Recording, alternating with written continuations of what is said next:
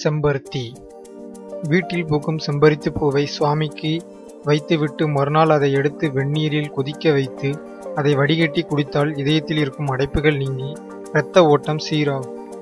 செம்பருத்தி பூக்கள் நிறைய கிடைக்கும்போது இதழ்களை சுத்தமான துணியினால் துடைத்து காய வைத்து மிக்சியில் பவுடராகவும் வேண்டிய அளவு எடுத்து பசும்பால் கடலை மாவு தேன் சேர்த்து முகத்திற்கு மேக்கப் போட்டால் முகம் பொலிவு பெறும்.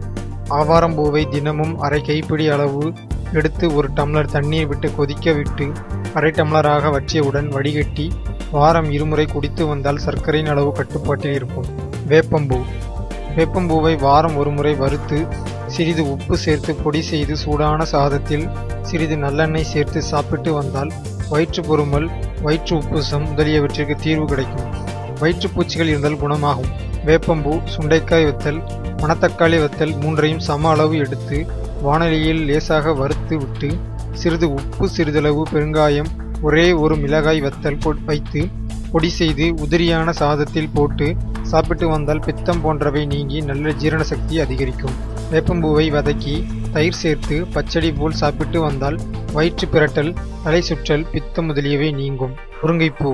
முருங்கைப்பூவை நிழலில் உலர்த்தி பொடி செய்து அரை தேக்கரண்டி பொடியுடன் சிறிது தேன் சேர்த்து தினமும் சாப்பிட்டு வந்தால் கண் நோய் தீரும் கண்கள் பிரகாசம் அடையும் நரம்புகள் எலும்புகள் வலுப்பெறும். மருதாணிப்பூ. உறக்கமின்றி தவிப்பவர்கள் மருதாணிப்பூவை பறித்து ஒரு துணிப்பையில் வைத்து அதன் மேல் தலை வைத்து உறங்கினால் உறக்கம் நன்றாக வரும். மல்லிகைப்பூ. மல்லிகைப்பூவிற்கு தலையில் உள்ள கெட்ட நீரை உறிஞ்சும் சக்தி உண்டு. எனவே சூடிய மலரை இரவு தலைக்கு வைத்து கொண்டை போட்டு படுத்து கொண்டால் காலையில் மணமான கூந்தலுடன் மேற்பொடி கூறிய பலனும் கிடைக்கும். தாய்ப்பால் தருவது நிறுத்தும் பொழுது மார்பகங்களில் பால் கட்டி கொண்டு அனத்து போய் வலி ஏற்படும். அப்போது மல்லிகை பூக்களை மார்பில் வைத்து கட்டினால் வலி குறையும். ரோஜாப்பூ சாதா ரோஜாவின் இதழ்களின் ஒரு லேயரை அதன் மேல் தேனை ஊற்றி அதற்கு மேல் இன்னொரு லேயர் என மாறி மாறி வைத்து ஜாடியில் அப்படியே வைத்துவிட்டால் ஓரிரு மாதத்திற்கு பின் நல்ல குல்கந்து கிடைக்கும்.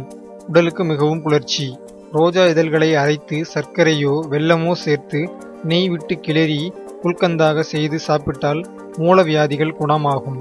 பன்னீர் ரோஜா பூக்களை காய வைத்து குளியல் பவுடர் மருதாணி முல்தானி மெட்டி சந்தனம் பச்சைப்பயிறு இவற்றோடு சேர்த்து அரைத்து பயன்படுத்தினால் உடல் குளிர்ச்சி அடையும் வியர்வை துர்நாற்றம் நீங்கி சருமம் பொலிவு பெறும். ரோஜா பூவின் இதழ்களை பாலில் வேக வைத்து இதழ்களுடன் பாலையும் சேர்த்து மூன்று வேளை அருந்த உடல் உஷ்ணம் வாயு அதனால் அடிக்கடி வரும் ஏப்பம் உடனே மறையும்.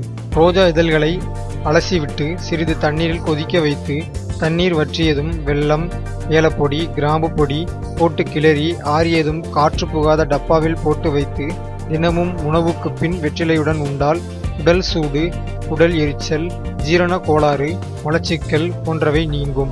நாட்டு ரோஜா இதழ்களை எடுத்து நீரில் அலசிவிட்டு காலையில் வெறும் வயிற்றில் சாப்பிட்டு வர உடலை குளிர வைக்கும் துர்நாற்றம் நீங்கும் வாய்ப்புண்களை தடுக்கும். ஐந்து மகிழும் பூக்களை பொடி செய்து கைக்குட்டையில் கட்டி தலையணை உரைக்குள் வைத்து விடலாம்.